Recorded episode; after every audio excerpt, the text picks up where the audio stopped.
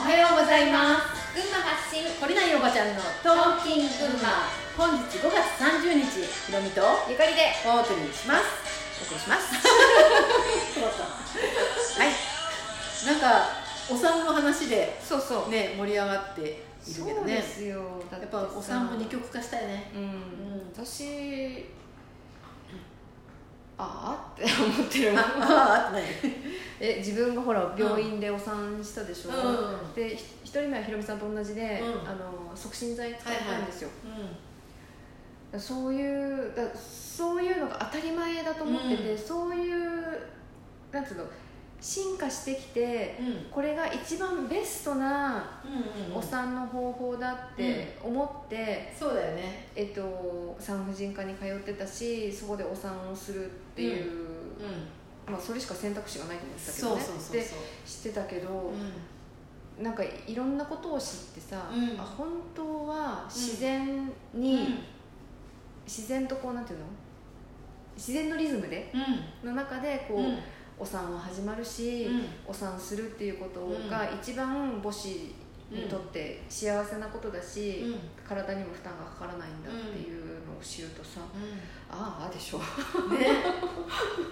ああでしょう。やっぱりあの自分が体験することだからさ、本当に調べて、えー、と自分が当事者なんだって私が選んでいいんだって私が私のやりたいやり方でやっていいんだっていうさ、ことを考えていくっていう力を奪われちゃってるからさ、ね。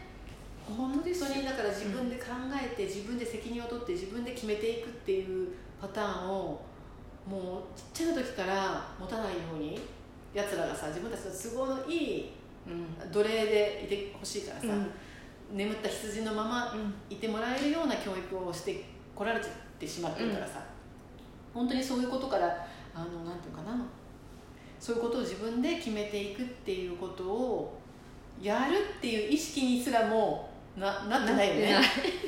なってない。よね。そう、あの本当にそうやってまあ例えば今誰かがんになりました、ってなったらさ抗がん剤どうするかなっていうことを考えるっていう認識ぐらいには今なってるじゃん、みんなあなた抗抗がん剤どうする？私は打たない。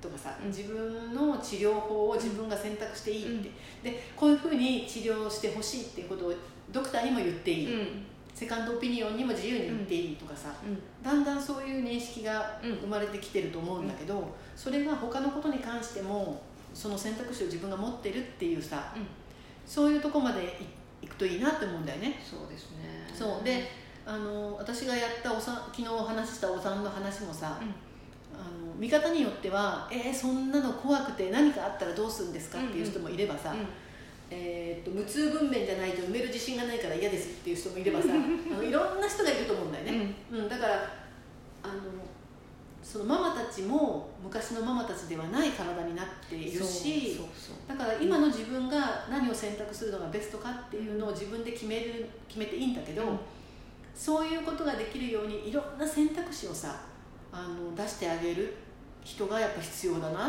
って思う、うん、そういうさ選択肢を与えてもらえてないんだよね。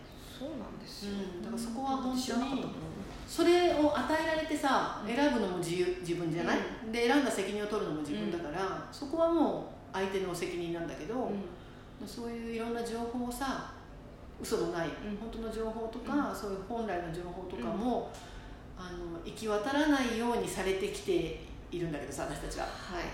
テレビとか見てるといろんなことを言ってるようでものすごく偏ったそうなんですよね。洗脳をかけるための情報しか流れてないっていうのがさ、まあ知ってくると分かるよね、なんかそテレビを鵜呑みにするテレビとか雑誌とか新聞とかさ、まあ、学校とかさ、企業とかなんかそういうとこが出してる情報を鵜呑みにするっていうのはおかしいよね、うん、まずそこから抜けないといけないと思うんですけど、まあ、例えばその、まあ、昨日からお産の話をしてるからその続きなんだけど、あの名古屋にね吉村委員っていう、はい。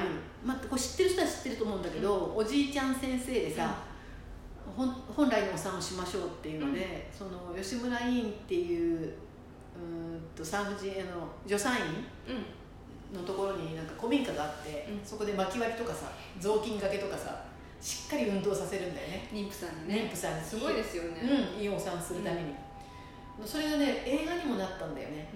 うん。なんだっあのえー原品原品うん。玄米の玄に、うん。ピンってなんて説明すればいいの？底辺だったかな、お忘れした。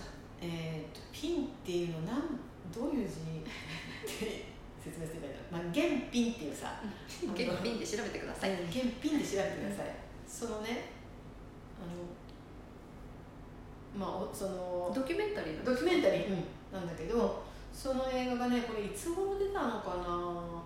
なんかいろんなところでね上映会とかもしてた。へえ、うん。2010年ぐらいって書いてあった気がするそうだよね。そんなに大昔ではないとう。ん。思う、とってもね私はこの映画もかん、まあ、自分もこういうお産したからさ、あのすごい共鳴するとこあったんだけど、うん。例えばこの情報だってさ、宗教がかっててね、うん。そうそうそうどんなレビューがあったんだっえっけ、とね、うん。レビューをちょっと見てみたら、えっ、となんかみんな洗脳されてるみたいで、インタビューの段階で「ドン引き」って書いてある人がうん、ね。いたりあとは、あのー自然文うん？自信がないみたいなこと書いてある、あとねうん。えっ、となんか今のお産が良くないっていうようなことを言ってるけど、それだと帝王切開でうん。出産した人を,、うん。をなんかうん。もうちょっと責めるっていうか,、うんうんうん。なんかそんな風に取れますみたいなのも書いてあったかな、ね。うん。書いてあったよね、いろいろあると思う。うん。ただあの私もさよくやっぱこういうそういう仕事してたからさ、あの不妊の方がうん。治療に来ることもあったんだよね、でみんなでさじゃあお話し会しようとかさ、女性が集まってまあなんかツボのこととかさ、うん。あの陰陽五行のこととかちょっと軽く勉強しましょうとかさ、お灸教室とかやった時にさ、やっぱ不妊で悩んでる人もいれば、うん。子供を持ってるお母さんもいるいるのね、でそういう場で、えっと子供が持てないお母さんがいるんだから、うん。と子供のことを話しな話をしない方がいいですよねっていうお母さんがたくさんいたの。でもうんとあなたがこの一生の中で一番感動した出来事って何って聞いた時にやっぱ自分を我が子を産んだ時、我が子を持ったことが自分の人生にとって最大の喜びですっていう感想を持っているお母さんに、うん。と不妊で悩んでる人も世の中にいるから、うん。それを喜びだって言わ言っちゃいけないっていうさ、うん。うんこの気の使わせ方っていうのは私はゆ歪んでると思うんだよね、それはそれでいいと思うの、うん。でた確かに同じ場にいる不妊で悩んで子供が持てなかったお母さんはそこで辛い思いをすると思うんだけどさ、うん。そんなこと言ってたらさ何も言えなくなってしまう。あの何にも本当にこの世界でさ何にもでき自なく分のなってしまう、ね自分のことが話せなくなっちゃう、うん、だからあのそれはもう日本人だからさすごい優しさとか気配りとかさ、うん。その場の雰囲気を読むとかいろんいろいろ分かるんだけど、でもそそれはあの本来の気を使うっていうこととはまたちょっと違うのかなっていうさ、感じがするんだよね。でこのさっきこのレビューの話したけどさ、やっぱりあの自分の本当に感じた喜びを喜びとして表現するとかさ、うん。そういうことを別に止める必要はないと思うんだよね。うん。であといろんな選択肢があって、うん、と自分がどれを選択するかっていうのも自由だし、うん。その選択を体験した後にどんなことを感じたかっていうのを言うのも自由だしさ、うん。それはもう言論の自由だからさ。そこはもう歪めることなくどんどん自分のことを表現して伝えていってくれた方が、後からそのこれからお産をする人たちの一つの選択肢を提示してあげてるってことにもなるからさ、その辺はねちょっと考え方をみんな少しずつ変えていけたらいいところなのかなっていうふうに。かいいと思ったことはシェアしたいしね。うん。逆にあのこんな思いしちゃったよっていうのもね、うシェアしてもらえるそう。ねそう。それで。参考というかね。そう。みんなが認め合ってさ、うあの行けばいいだけです、ん。なんか変変にさ変に何も言わない方が当たり障りなく過ごす方が丸っこさまっていいんじゃねっていうのはちょっと違うのかなっていうふうに今なんか自分の中が丸く収まらない気がしますそうね。気がしますうんはい。何の話からこれになっちゃうか分からない分かんないけど。はい。そんなことで今日も皆さん良い一日をお過ごしください。じゃあねー